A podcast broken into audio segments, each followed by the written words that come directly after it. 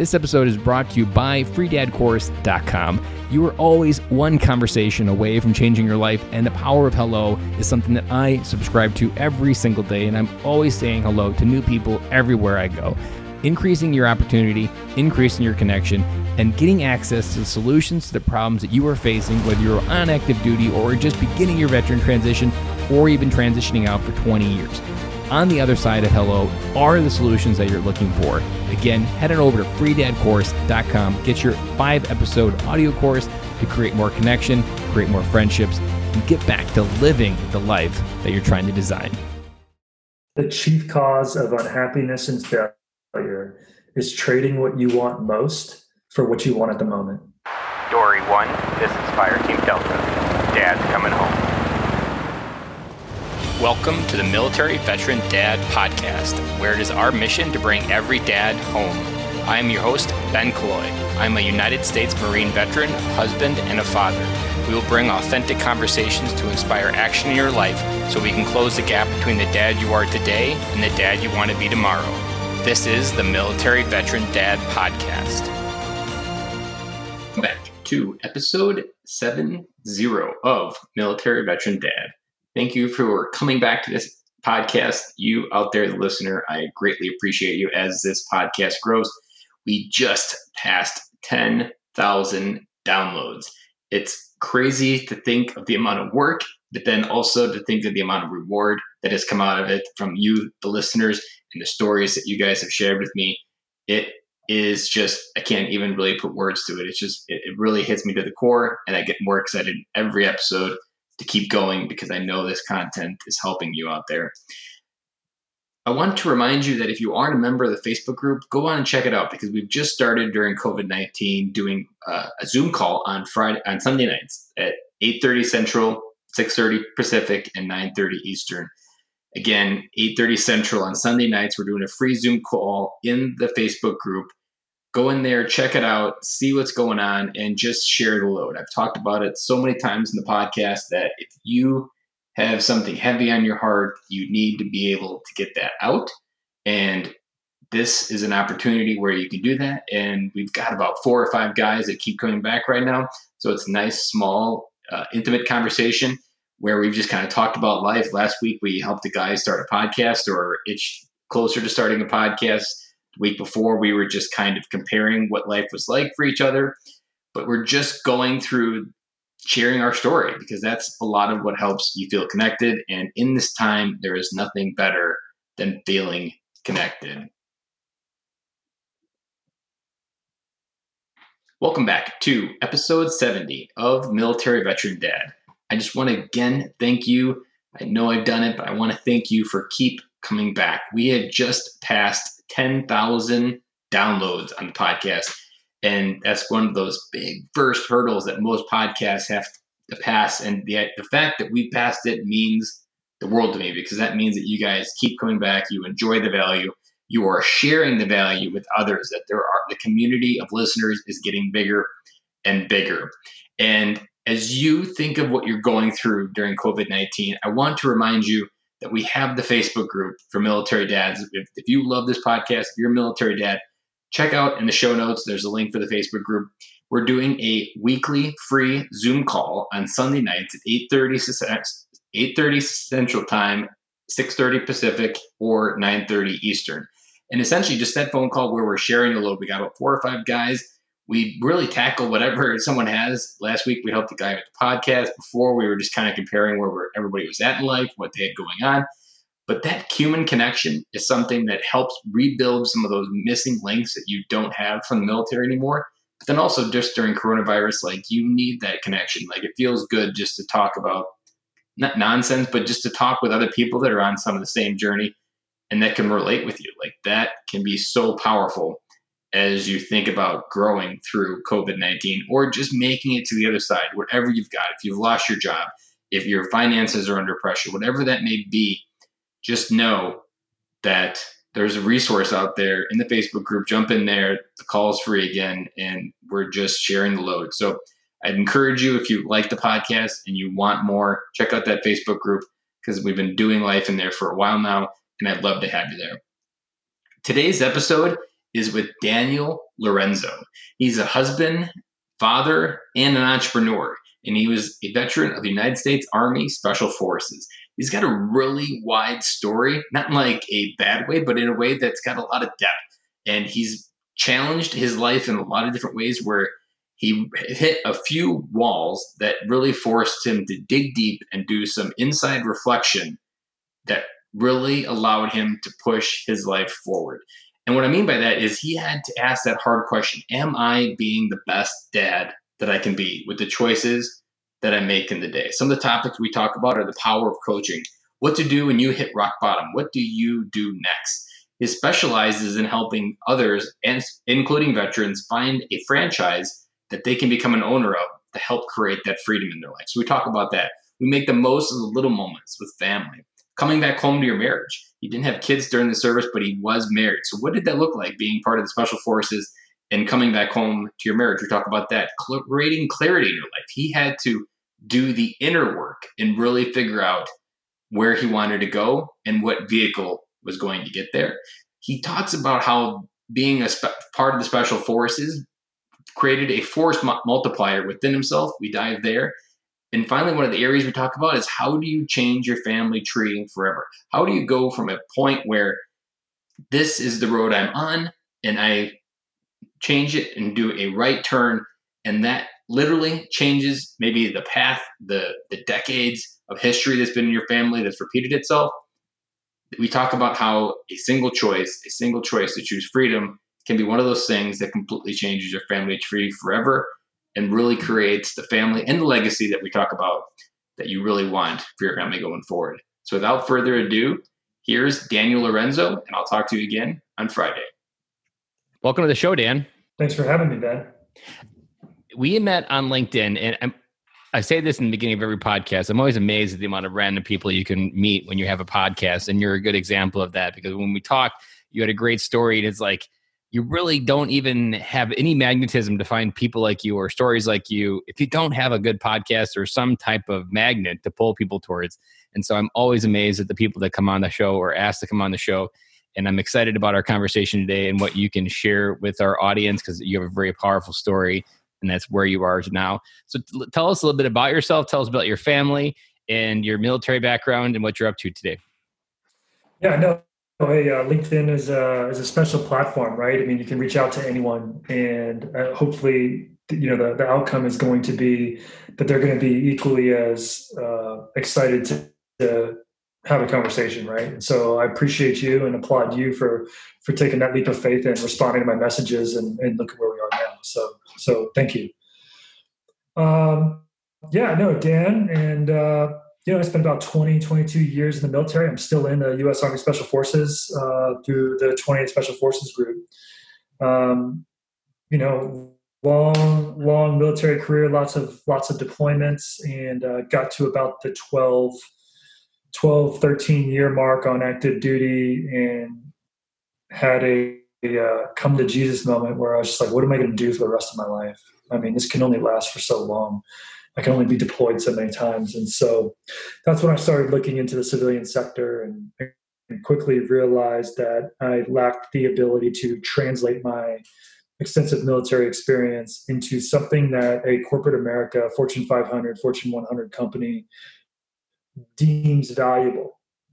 So that's on me. Um, but you work through that and you persevere and and you do the things necessary to ensure that you can in fact live a life that you love after your service to this country. And so i found entrepreneurship through franchising and, and much of my life uh, while i'm still in in the national guard.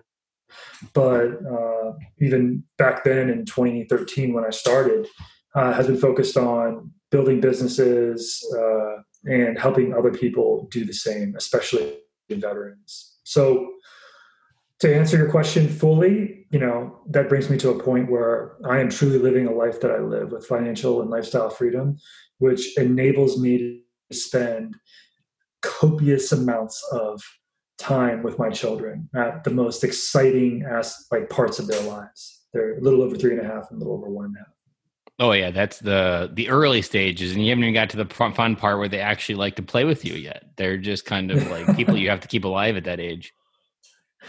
yeah, I mean, you know, it's funny. You know, my, my older one is uh, more timid. He's kind of like his mom, and then my younger one, she is uh, savage like me. And so I can tell how fast I can see how fast she's developed at the same age as my older son has. Uh, because he didn't have anyone to like look after, right? He didn't have anyone to see that was his mm-hmm. size or whatnot. And so, yeah, my daughter, I mean, she just she's a, savage man. She she is so far advanced. There's actually a hidden lesson right there with your kids watching themselves grow up. That's the power of coaching. That you find someone in your life to follow who's living life a little bit more advanced than you, and you want to learn the shortcut and get excited about that life. And kids have that as a natural ability when they have siblings because they see this person running around going crazy. They want to do that. They want to do all the things their older brother and sisters are doing that's what coaching is is what kids do. They model that behavior they copycat it they shortcut the learning which is what coaching does as well. You can cut years off of a learning process by coaching and it's often something that a lot of people don't correlate between how their kids learn and how they can learn as an adult. I'm sure to cross that barrier for you and when you had that skills gap you probably brought coaching in your life to help figure out and translate that to shortcut that process and make sure that it was as successful as it could be Oh, you know that that is an, a, an incredible point that you make, Ben. I mean, uh, I it's so weird. I think on Saturday I I received a text message uh, from an old high school baseball teammate of mine. You know, we won you know several state championships uh, back in the late '90s, and um, you know he told me that my high school coach has the MP3 recording of our 1997 state championship, and uh, that he didn't know where I was, so he couldn't send it to me. And so it just led down a path of, man, I remember Coach C. Like he was a, a, a huge impact on me at, in my high school years because I spent so much time around him because of baseball.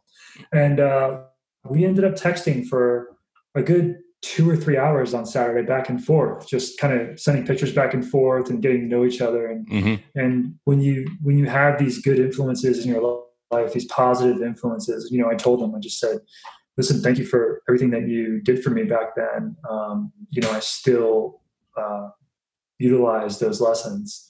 Uh, it's helped yep. me become the person I am. And the part that you're kind of just getting into that most military dads don't recognize is we as military dads and fathers have experienced a massive amount of life by the time we live. Even if you did four years, you will experience and live and have a depth to the world that very few people it can even fathom and come close to. And if we can actually shortcut the learnings and the depth and gift that wisdom to our kids, we can give them a huge running start against the rest of the world because most people don't spend time adding depth to their views, but military people have it naturally because of how we're we are stationed abroad. We've seen multiple cultures. We had to integrate with multiple different people of the United States. That's a gift that can propel our family. And ourselves as a coach can help our kids shortcut some of those early learnings of how do you work with someone that you don't understand? How do you work with someone who maybe doesn't make the same amount of money with as you? Like these are all things that we're great at ourselves because we learned them and that's the part where we can really instill that in our kids as they get that to that age of figuring out how life works. Yeah you know and that speaks to another one of my passions which is leadership and leadership coaching and, and speeches and whatnot. And so I published a document on my website uh, about like the eight leadership principles that I've learned from being in the Green Berets and how they've made me a better father, husband, you know, businessman. And um, it's just it's super important that that what you say because man, a lot of that stuff I learned, you know, patrolling in hedgerows in, in Iraq or in Central America or uh, South America or Asia, like everywhere I've been has had a profound impact on me. And, and now, not only do I hope to share that with you know random people that I come across, like you and, who, and your listeners and, and my network of circle, but my children. Like I want them to see the value in in leadership and, and how the world is a different place. And another interesting point, like we're at a point right now with this whole COVID crisis where you know, it's since World War II, I don't think the world has ever had such a shared challenge. Yeah, stress test to really challenge. Yeah, and the good part is, I heard this analogy like, no matter what you do to an orange, whether you throw it at the wall, whether you smash it, orange juice comes out. And that's essentially kind of like the, the, the, people like i think previously we were tested and like you think go back millennia or centuries like it wasn't always the best part of us it was kind of like the the caveman part would come back out of us but this time like the amount of love and compassion and the fact that hearts are on all the windows and everybody's like we'll get through this like that signals as a human society we were evolving where when you squeeze us just the, the same thing comes out. It's all orange juice. It's all positive. No matter what's happening to us, we've learned to value that human connection we have versus like fighting for survival. And the toilet paper probably goes against that gate that we just went through, but I think that's natural and happens. But just the fact that everybody's leaning into love, like that's a very powerful stepping stone. I think uh, gives me a lot of hope for ourselves coming out of this as well. I, I couldn't agree more, man. It's it's an interesting and, and, and, wonderful time to to be alive, and, and especially being American. So you hit on a point that you flew over, but I want to dive deep into it. Go back, take us back to that moment where you had to figure out what you wanted to do when you grew up, and what what was your life look like? Did you have a family? What kind of people you were you trying to support? And what was your mindset? And like, what was that moment where you just woke up and you're like, I can't keep living on repeat? Yeah, 20, uh, 2011 to 2012, I was a detachment commander for U.S. Special Forces in El Salvador. And uh, I was a CW2, so a warrant officer, didn't have a captain. And um, I was leading an ODA, dealing with Southcom commander, dealing with uh, TSOC commanders, you know, on a weekly basis because we were setting up a, a, a counter uh, drug and human smuggling uh, task force for the El Salvadorans you know, probably like the highlight of my military career. You know, here I am leading a team in Central America with so much history with the U.S. Army Special Forces being El Salvador, where MS-13 and M18 are running rampant, and I'm here with ten other guys, some of which I've deployed to combat with, some which I've haven't, uh, and we're just doing our mission, man. Like we're we're playing in the Super Bowl, and it was awesome being a guardsman and being on so much active duty since then, um, as the deployment started to wind down, I was just like, man, what am I going to do with my life? You know, I can go on ADOS orders, which is like active duty uh, operational support for like the Pentagon or whatnot, but that wasn't fulfilling my life's goal and purpose, right? So I ended up getting this job at an intelligence uh, uh, firm uh, outside of DC, and I was very happy. I was in a team with a bunch of former Green Berets, and uh, you know we worked in this windowless room, and we just read intelligence reports and put them on like networking computer programs, right? God, it was mind numbing. You know, it was right during the uh, the drawdown when Obama came in office, and we started to withdraw and withhold like combat operations in Afghanistan. It just so happened that I was following a network in Afghanistan, but nothing could happen. So I just was thinking to myself every day. I'd get there at six in the morning. I'd work till 2 p.m. And at 1:45, a dude would be standing behind me because we didn't have enough computers. And so I'd have to like log right off at two o'clock, walk out, and then go live my life. Well, it got to a point about six months in where I just woke up at four in the morning, got to the end of my bed, and just started bawling. Uh, I just started crying. And, and, and, my wife now, she she woke up and she's like, "What's wrong?" Like, she'd never seen me cry before. And I was just like, I, I just don't know how like this happened. Like, how did how did it end up here? This? Yeah, right. Like, how am I so sidelined in everything that I've worked to achieve, like to become a special forces soldier and then a special forces officer, and and, and this isn't what I. My life means more. Like, I, I'm not impacting anyone, right? So I had a 45 minute conversation with the universe on the way to work after that. And I put my big boy boots on, got in my car, and drove to work 45 minutes each way. And uh, I just said, listen, I, I got to make a choice. I can be a pawn or I can be a knight. Like, it is what it is. And so I analyzed what was stopping me from achieving my goals and really what they were in the first place. So I got to work, uh, put everything into the universe. You know, providence happens when you put things out there, you say it out loud. I got to work and I told everyone, hey man, I am going to go to grad school. I'm going to get an MBA, and then um, then I'm quitting. And so I went to work and I started filling out grad school applications and studying for GREs and GMATs. And at the same time, though, what really changed my life was I looked at my older brother, and he was a Marine from 1988 to 92. And all of his life, ever since he left the Marine Corps, he never went to college, but he started businesses and he ran businesses. And some of them were franchises. And so he had this franchise in Delaware that I had watched for 10 years previous, just changed his life. So I call him and I'm like, hey man, like I'm miserable. I don't know what to do. Like, I don't know what my next deployment will be. Um, I can't work this job anymore. I'm applying for grad school, stuff like that. And he was just like, well, you want to start a business? And I was like, well, I don't, I don't know what I'm doing. Am I allowed to do that? yeah, right. Like no one tells me to do that. Something you can talking do. About, talking about coaches, right? And I'm like, but yeah, I do. Like I want to. I've always been entrepreneurial, right? Like um, while I'm running two businesses, being in the military and running a corporate job, and then getting married and starting. a family. And so, you know, my message to people now is like, you can go to work and you can work for the man, and there's nothing wrong with that. Okay. But it's if you're going to sit there and you're going to be miserable about it, then challenge yourself to learn more. Mhm. Figure out what it is that you want in life. Go through the go through the conversations that you need to have to determine if franchising is for you, which is just another form of entrepreneurship, or if starting your own app or whatever it is is your right path. But find your path. Don't just sit Yeah. there and not do anything and complain. Because I'll tell you what, the thing that besides being out of corporate America, I work for myself. I'm completely self-employed. I help people. My job is to help people find the perfect franchise for them. The biggest benefit that I experience from this life is the fact that I take my son to swim class every morning at 9.30 on Monday mornings. And on Tuesdays at 9.30 to 10.30, I take him to gymnastics. And then I drop them off at, at school. And I pick them up at school at 5.45. And everything that I need to get done is on me, right? And I do all of that between 11 and 4. And that includes working out. And you do that all in your own time, and it's centered around the most important thing, which is family. Yes, 100%. Otherwise, what?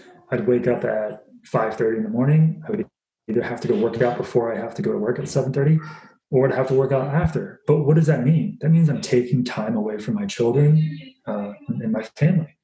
And I was terrified. Like, so you live in you live just near Madison, Wisconsin, right? And so in DC, I don't know if you know this, but the traffic there is horrible. Traffic's Right. horrible in any big city. You can just pretty much Right. Yeah. So you're looking at you could live 20 miles outside of DC and have to drive into DC every day, and it could take you almost two hours, Ben. And then on the way home, everyone's migrating out. So DC has a population of like 600,000 people, but during the workday, it swells to 1.5 million. So all those people are on the same two highways. Okay. I was overcome with fear that one day, I, like I wouldn't be able to make baseball games. I wouldn't be able to make t-ball games, soccer games. because you'd wouldn't be stuck in traffic. and or, or in a cubicle. That's not the life a lot of us are supposed to live, but it is the life that some are. And there's nothing wrong. It's just don't be If you the have the desire to live something differently, you have to. Me and you have a similar one where I uh, had a job corporate for eight years, and it was my position was eliminated. But if I'm honest, I was never really that happy, and I wasn't. I was learning, like you had mentioned, and this podcast exists as a method to try to build something outside of that. But I wasn't being honest with myself, and I should have just pulled the plug a long time ago instead of having to wait for my position to be eliminated. Because that question, that haunting feeling, was really in the back of my mind. It was something that depressed me every day. Just sitting there doing something that wasn't like fulfilling, and it may be something I could do, but I was like, it just doesn't make me happy. Like that was something that I, I that feeling I ignored, probably like yourself, where you just woke up one morning and it just hits you. Like if you're having these feelings, dads, like they're there for a reason. Like I, if you listen to the podcast, I talk about feelings a lot. Feelings are meant to be felt and understood, not suppressed. This feeling at work, I suppressed for far too long. And once I lost my job, I really was able to see like that feeling was there the entire time. I just got really good at suppressing it and lying to myself of what I needed to do.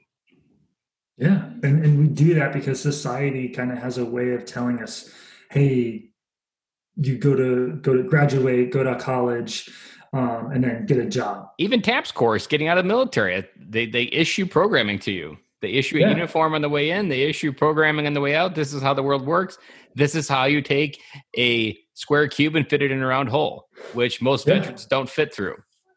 no, we're independent thinkers. I, you know, I tell people when I work with a lot of veterans, and you know, I, I love working with veterans because I know what we're worth, right? Mm-hmm. And mm-hmm. usually, I, you know, my process is is it, it's a, it's a process.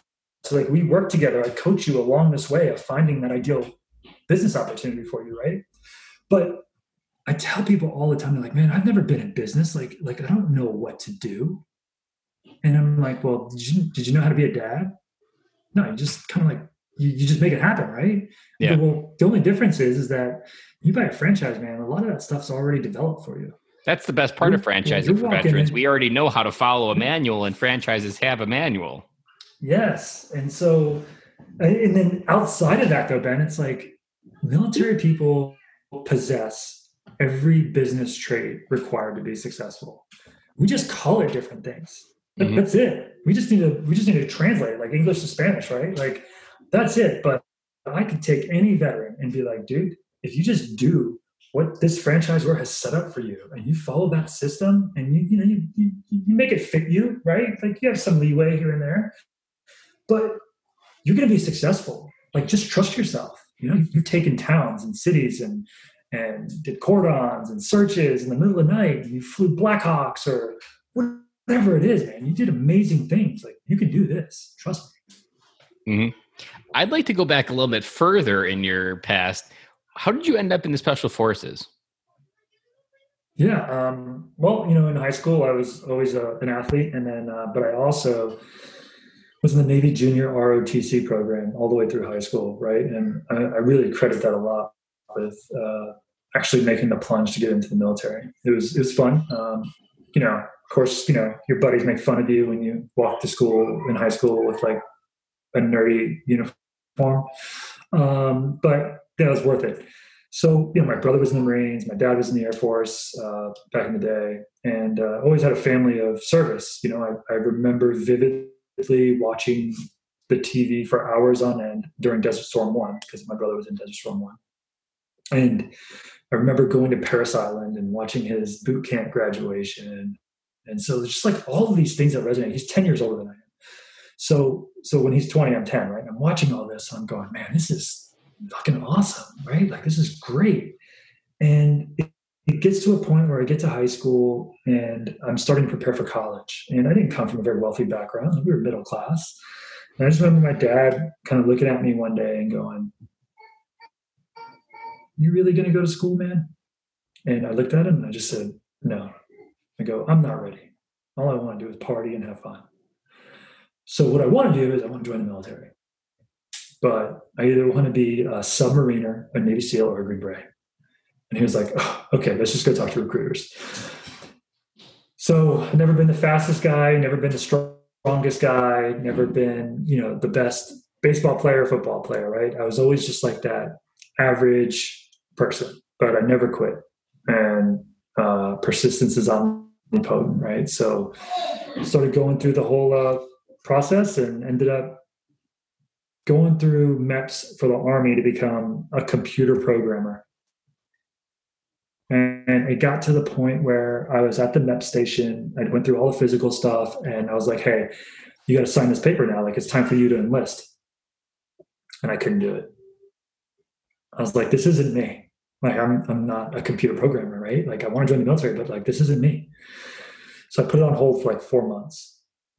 Graduated from high school. The next two weeks later, I was like, all right, I'm ready to do this. We went down to MEPS and then I became a forward observer. Uh, joined the 82nd, went through um, the 82nd Airborne because it's before we had the uh, the SOP-C program, which is where you can join the Army now just to become a Green Beret. So you had to have time in service before you join the Special Forces. So I went through the 82nd, and then two years in, I met my minimum time requirements, went to selection. Then I went to Korea for a year, and then went through the Q course, and have been in special forces ever since. What but, were you hungry for that gravitated you toward the special forces? I wanted to be the best. You know, like I wanted to surround myself with like-minded people. You are the average of the five people you hang out with most. And so uh, I, I, tell people that a lot. You're the average of the five people you hang out with most. And so what I wanted more than anything was to be surrounded by the best people possible. The the you know the fittest, the strongest, the smartest, the most genuine. That's who I wanted to be with. And I knew that if my life was on the line, the four people next to me had a better chance than anyone in the world to make sure that I survived. And I wanted them to count on me to do the same. Is there an interesting story how you didn't end up in the Marine Corps like your brother? Yeah, he he told me not, to. well, that's good. That's an interesting. that's an interesting one, and it's direct. Yeah, yeah. He was just like, uh, just do yourself a favor and don't be don't don't join the Marines like I did. And I was like, okay. Um, what was your what your brother's job? Well, he was an infantry guy, right? And then I think he was a boat driver for like the last two years or whatnot. But you know, all joking aside, um, you know, I just knew that I wanted to be a paratrooper and then a Green Beret, right? So if you want to be in the infantry, you know, there's there's two branches that you can achieve that in. You know, the Marines and the Army, right? Then it's going to be which mm-hmm. one do you want to do more? But if you want to do something more specific, uh, specific or or whatnot, even though now like the Marines have MARSOC, so you have different avenues. Um, you know, the only thing I tell people about the Army is there's more opportunity, right? You can go in and you can be, you know, um, Billy Badass and, and, do everything you want for the first four years of your enlistment. And then if you're like, you know what, I actually want to be a doctor now, then it's probably easier for you to go to med school through the Army, right? Or yep. become a pilot or whatnot. So it's just bigger. It's a bigger pool, right? The Marines are a smaller entity, so there's less yep. opportunity smaller and we always have less money, so everything's a little bit harder. Yeah, yeah. I have an interesting question. Uh, have you have you had uh, have you read the book Transformation by Remi Adeleke? No. You would love it because he had the same kind of hunger.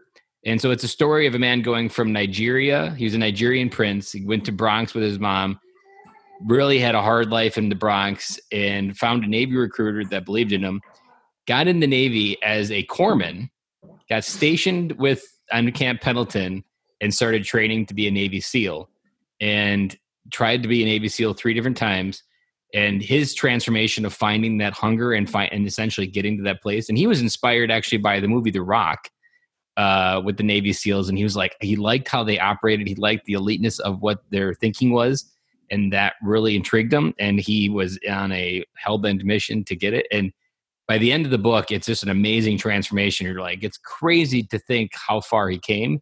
And I didn't know this at the time, but he was one of the Navy SEALs that was in Transformers movie as well.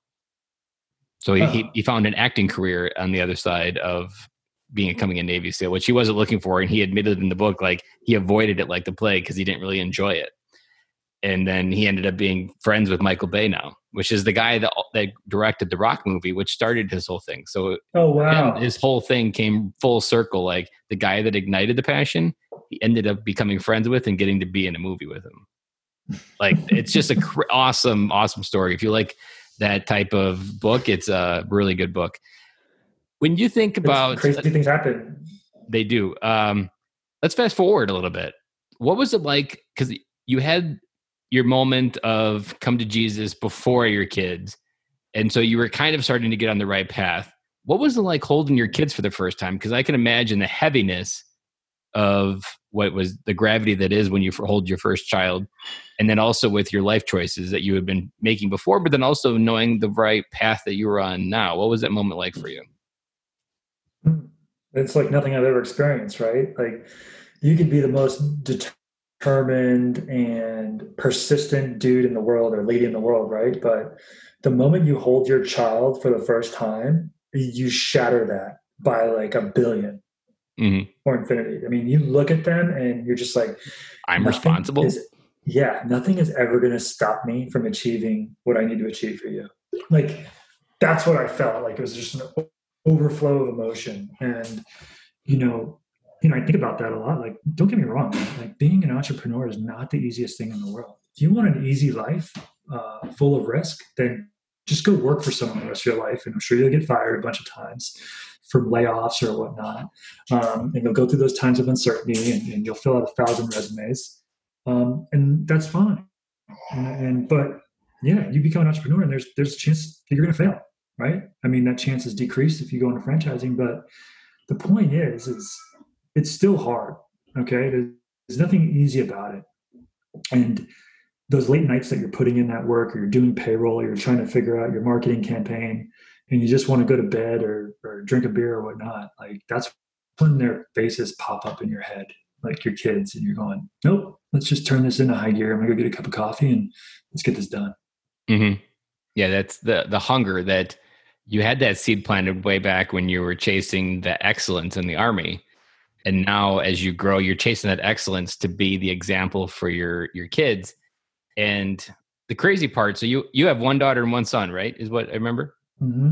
Yeah. So your daughter. The crazy part about setting a clear example of who you are for them to lead by is that your daughters go into the world to find a copy of you, and they measure every person they bring home by the measure of their father. And so if if you if you joke about that dad that has a shotgun at the door, that's the dad that wasn't the dad that he wanted her daughter to bring home. And when you model the right behavior, you have full confidence because she's going to let go someone that doesn't measure up to your standard. And so when you continue to set that mm-hmm. bar and look at your life against theirs and like, I need to keep being hungry and pursuing energy and passion because they're going to go out into the world and they're going to look for me as an example for what to follow. 100% man. It's, it's, uh, it's, listen, you, you got to be the best that, that you can be, right? Like, I know it sounds cliche, but those are your kids. They're looking on you. And, you know, I tell people, I go, you're at this point, you're not doing it for you. Like all those, all those hard hours, like those late nights, you're not doing it for you anymore. You're doing it for them. Yep. So, so don't quit. Even this podcast, this podcast exists as a way because as I started diving into becoming a better dad, I just got really excited about being a dad. So, like for me, the one thing I want to do more than anything is just be dad. Like it's something like I am done trading the time and money for memories with my kids. Like that transaction doesn't compute anymore for me. Uh, you know, I tell people the greatest thing that's ever happened to me is being a dad. It mm-hmm. is the most fun, challenging, rewarding, you know, profession on this earth. And um, when they start so calling you dad, they start asking you questions, they start looking up to you.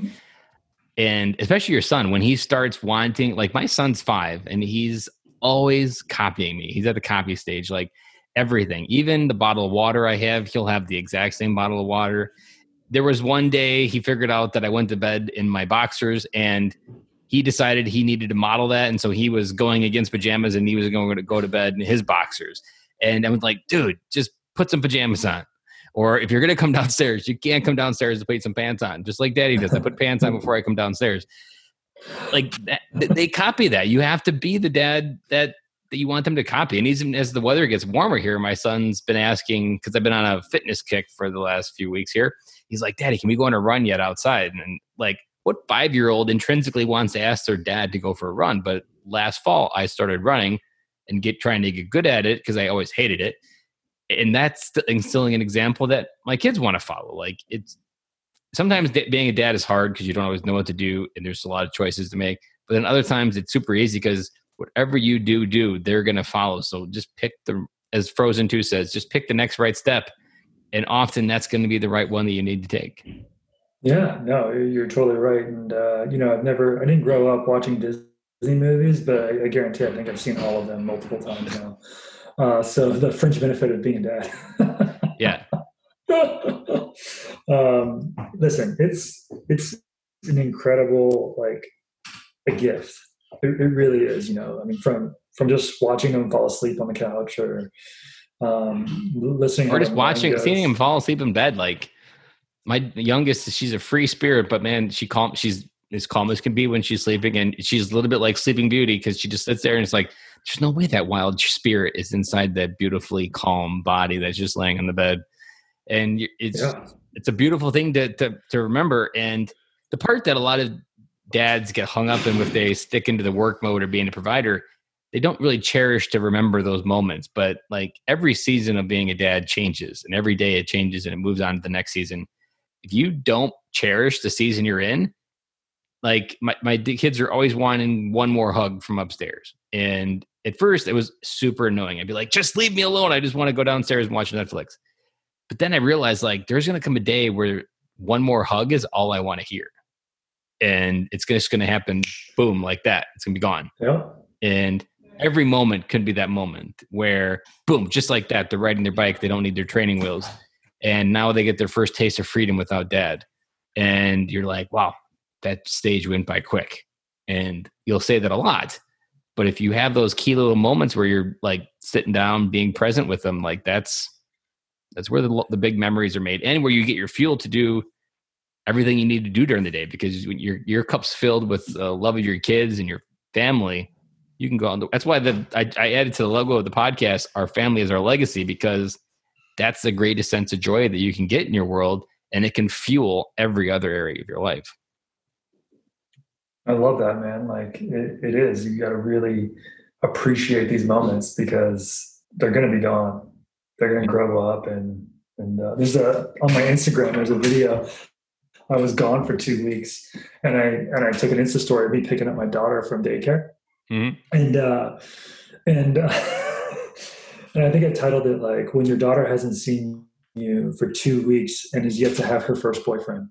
um, because she sees me from across the room and it's like a glass door and I'm just recording and she sees me and she jumps off her teacher's lap and she sprints to the door and like gives me a hug and I record the whole thing and I'm just like one day she's not going to be excited she's going to put her headphones on she's going to be like dad you're annoying yeah, like, oh, go away. Heartbreaking. That's heartbreaking, man. Like I don't. So I recorded that because I want to remember that forever. Yeah, that is kind of the good part of having an iPhone. Like so much of never has our kids' lives been digitalized in in our phones because growing up, like you had pictures, but not every moment was on a picture. So like when you have a phone camera handy, you take a picture of everything. You bring up a good point there about coming home, and it's the mission of our podcast. And while you did have kids while you were probably deployed, what are some lessons or what are some maybe mistakes that you maybe made coming home to your marriage like what was those experiences like when you were deployed because you probably saw you did a lot of things you couldn't talk about a lot of those things and at the time you probably didn't know how to process them as well so you're coming back home and it, it's not an easy thing to come back home to your marriage even if you don't have kids to to try to reintegrate with yeah i mean you get you get into a uh, you know i studied uh, PTSD resiliency at the National Defense University in Washington D.C. with with a gentleman named Colonel Bowles because I was a psychology undergrad, so I was his teacher's assistant, and we actually did a lot of work on this, which is you know resiliency for soldiers, men and women that are coming home from deployments, and how uh, how the interaction with their family unit and dynamic changes, right? And so, you know, it's it's more about what you can what, what you can do when you're away, in my opinion, and that is never before has communication been more ubiquitous and accessible, mm-hmm. right? And so I was able to FaceTime quite a bit. Now it wasn't every day because sometimes I'd be on a mission or whatnot, and time differences or it, it happened, but it was only you got to make that effort, right? You have to make that effort. And then when you get back, there's really a communication window where you have to sit down with your spouse and, and kind of because they've gotten into a routine. So if you're gone for six months, like they learn to live without life without you. And so have you. Like you've learned to go to the gym whenever you want, or like you eat at the chow hall every day at 12. So like you get put in that that routine also, right? Like you've got dinner, you've got breakfast, you got lunch, and like those are your chow hall windows. So guess what? Everything gets built around that, right? We're soldiers, mm-hmm. that's the way it is. But you know, it really is just like a discussion between the both of you and figuring out how you can come back, you know, together to coexist in a sense, right? And how, how do you divide and conquer now and respect each other's methods, but also embrace each other's differences. Mm-hmm. It's something we talk about a lot in the podcast, especially when there's a story of a father that has deployed. And there was a, a term that I've kind of coined that uh, it's it's called building an empathy bridge. Like try to build an empathy bridge of understanding of what life was like on each side of your your universes. And by building that bridge, you can come together and meet in the middle and then you can kind of continue forward together. But until you kind of catch up and understand, like, especially if you have kids, like dads, if you have like a 12 year out there, 12 year old out there, and you were gone for a little bit, like there's probably issues at school that they didn't have someone to come talk to, and maybe mom was too busy to sit down with. That's still probably a real issue. And when you try to just jump back in, they're not going to bring you that information right away. So you have to build that understanding with even with your kids. Like you have that pressure and that amazing that energy when you have those coming home videos on the internet that everyone sees. But after that, there's that real connection time where life happened when you were gone and you need to be able to be there to make it up. I talk a lot about it like a credit card. Like when you're gone, it's like borrowing time from a credit card. You got to pay it back with interest. And before you get going on the next time, because you can't just keep borrowing from it, because eventually those relationships have only so much time to give and they go bankrupt. Yeah, no, you're you're you hit on the head, man. Mm-hmm. Like it, it's hard, right? Uh, but you make it happen, and uh, hopefully your communication and that empathy bridge isn't built when you come home. Maybe it's it's being built while you're away as well. Yeah, that you can begin to talk about it, or at least be able to like wave at each other on each side of the the cat of the the the, the gap where you're both on. Like you're not just completely not able to see each other and you're still able to have that connection or even just a friendly reminder like you both still exist because i'm sure like especially if you had back in the days where you just had mail like that letter was the only connection that you had and i could imagine it'd be very easy to forget that connection or the letter stopped coming and you don't know whether the connection is gone or lost or it's just he's in a place where he can't send a letter like mm-hmm. it's a it's it's definitely a different world that you're in.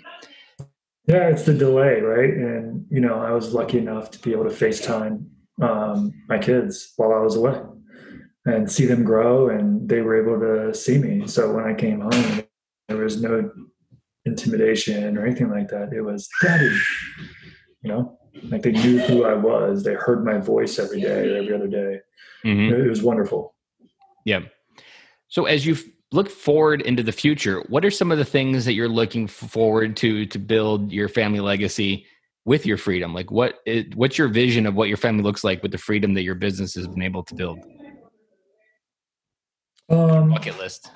Yeah, yeah, no, you know, we're building a house in Colorado in Eagle-Vail, and so um, I'm just really excited to get out west and uh, really, you know, teach the great outdoors to my children. I, I, really want them to grow up in that environment where, you know, we can go on hikes and bike rides and ski and snowboard and and just be in the mountains and live a life that's outside more instead of being cooped up and you know more city type life, right? And so, yeah, I want them to see that, you know, I've helped a lot of uh, dads, especially military veterans and moms and, and military moms, um, find a life that they love through franchising, man, and and how that's impacted those children. And so, I think if they can look at me and they can say, "Man, my daddy helped like a lot of people." Um, um, live their lives, which has helped a lot of kids have extraordinary relationships with their parents because they have the freedom to do so. That's that's my goal. That's my mission, my new mission in life. Mm-hmm. What do you think? Like, what are you doing today to help feed that mission? As far besides your family, like, like what to get to your like that vision? What did you do to build be able? Because you didn't just wake up and like, this is how I want to craft my life. Like, how did you get from the point where you started to have freedom and you were able to actually have that clarity? Like, what was that process like for you? Well, you know, being a Green Beret is being a force multiplier, right? So, you know, that's what we do. We, we force multiply and we help. Uh, a lot of people think it's all Rambo and, and what, uh, but a lot of our mission is, you know, for internal defense, right? And so we go there and we lead, you know, companies and battalions of foreign soldiers and we train them and we help them. We do humanitarian missions as well. Um, so it's always been ingrained in me is to like teach, coach, mentor, and also lead people. But um, you know, I just, just listen. I didn't. So I'm technically a franchise consultant now, right? And so I didn't have me. I didn't use me when I purchased my franchises, and, and although they're successful and I've already sold one and it's enabled me to get to this point in my life, I, I really woke up one day and I was just like, man, like I had some hard times with my second franchise, you know, for a lot of reasons, right? And so I said, well, what if I can help veterans, especially, but then other individuals and investors bypass those? And like you said earlier, like take that shortcut and coach them and bypass those hard times by helping them find something that gives them this lifestyle freedom that they crave, right? Um, and so it just kind of hit me and, and I, luckily i found this opportunity through providence and you know it really has changed not only my personal demeanor every day because I wake up motivated and inspired to help other people. Um, but man, I, like selfishly, I get to do what I want. I, I pick the days I work. I I get to travel. I make, a great, uh, I earn a great living. Um, you know, because I still have my businesses, and then I do this also. Um, but most importantly, it's allowed me the opportunity to give my kids things that they don't necessarily need, but some of the things that they want, right? And then it's yep. allowed me the time. Time is the only commodity we cannot earn more of. Yep. So I guess that's the underlying mission, right? And it's like time is is it. Like we all get the same 24 hours in a day. Now, do you want to spend most of those hours working for someone else in a job you don't like? Or are you going to do what you want um, or do what's available to you, especially now in this economic environment? What a great time.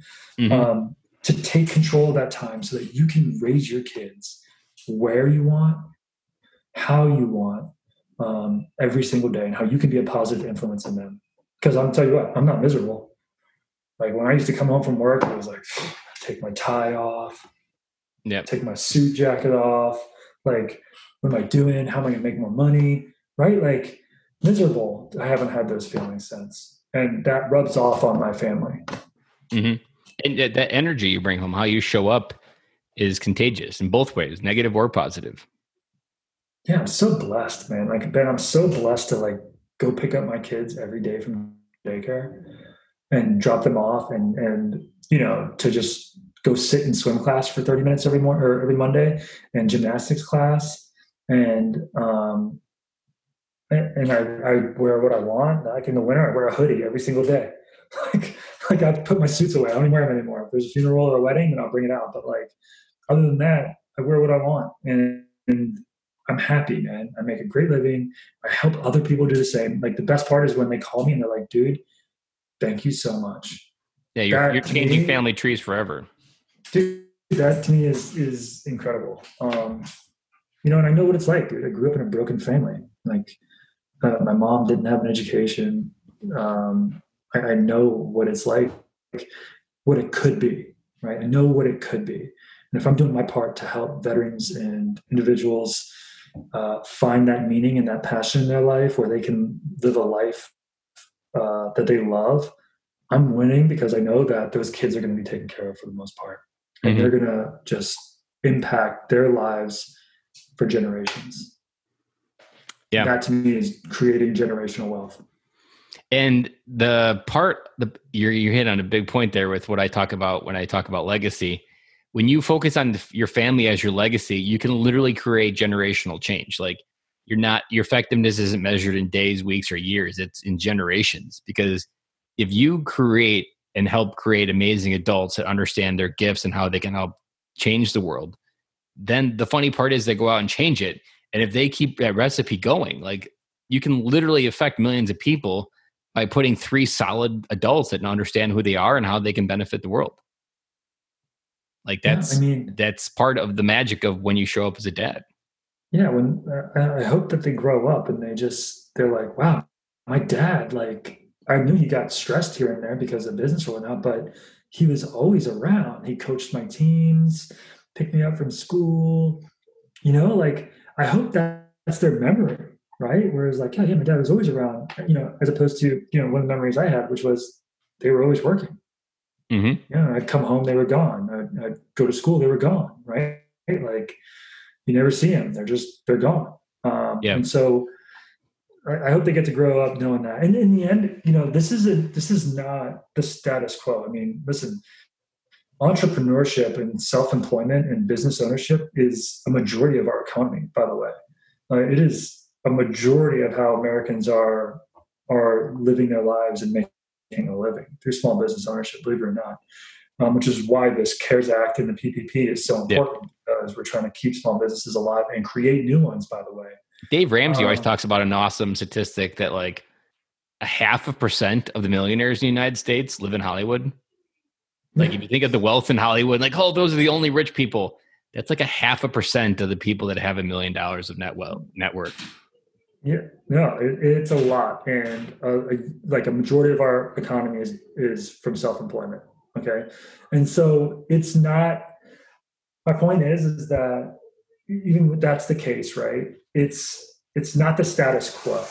Okay, so if the the risk that I take in being self-employed, I say risk with air quotes, right? I'm in charge of my destiny. There's no risk there. I, yeah. I find it more risk. The risk isn't how weak you are to take the action you need to get to where you want to go. Then I think it's just more. There's more risk when I put my hands in, a, in, in when I put my life in the hands of an employer, mm-hmm. because they can they can lay me off, fire me, they can do whatever they want um, at any time, right? Like I don't have a say. I'm not creating an asset that builds value over time, right? So I'm creating their asset that builds value over time. So there's more risk there. Me being an entrepreneur and doing what I love to do um, is really not that risky, but in the eyes of society, it kind of is. Okay. So if my kids see me doing this my entire life and my wife doing it, um, man, I just feel like fortune, uh, you know, uh, fortune favors the bold. I hope that they carry that with them and they're able to go on humanitarian trips when they're young or join the military, do their time, or Peace Corps, whatever it is that they want to do, right? I don't want them mm-hmm. to be scared and think that they have to follow, fall into like this this mold of what society tells them. I want them to have that courage. Yeah. The I don't know if you know who Ryan Michler is, but he has the Order of Man podcast. And I asked him what he would send himself back for a piece of advice to when he left the army. And he put it brilliantly, and I've kind of almost adopted it and do the same thing. He said he would have told himself to take more risks. Like, like the greatness of your life is determined by the, the, the largest of the steps that you take. And if you're taking very small steps, you're going to have very small progress. But if you're willing to take big action and set big goals and to take big risks to get there, not like crazy, stupid risks, but risks just to get mm-hmm. outside a comfort zone that Netflix isn't the only place you should be at eight o'clock at night. Like maybe it's working on a business. Like that is the recipe to help build an alternative life. And like what you said, there's nothing wrong with having an eight to five job. It there is an, an entire group of people that they're perfectly happy. Like there's no inclination for anything different like that. And it's not that there's anything wrong with them. They're they find exactly what they want throughout what they get through their day. But then if you're lying to yourself and you're playing that role and you're not feeling you're not acknowledging this feeling, that's what Dan is talking about. That there is that feeling and if you feel that feeling, you need to honor that feeling because it's never going to go away. It's just going to continue to eat at you. And you're going to be 45 and look back, you realize that you missed the biggest opportunity that you could take to radically change your life. One of my favorite quotes, Dan, uh, Ben, is uh, if you don't take risk, your future is known. It's that simple. It's that simple, man. If you don't take any risk, you're gonna you're in 20 years, you're gonna be sitting in that same cubicle. Yep. And the opposite, there's two sides here, quote coming from Frozen 2. As the old troll says, when your future is unknown, the only thing you can take is the next right step.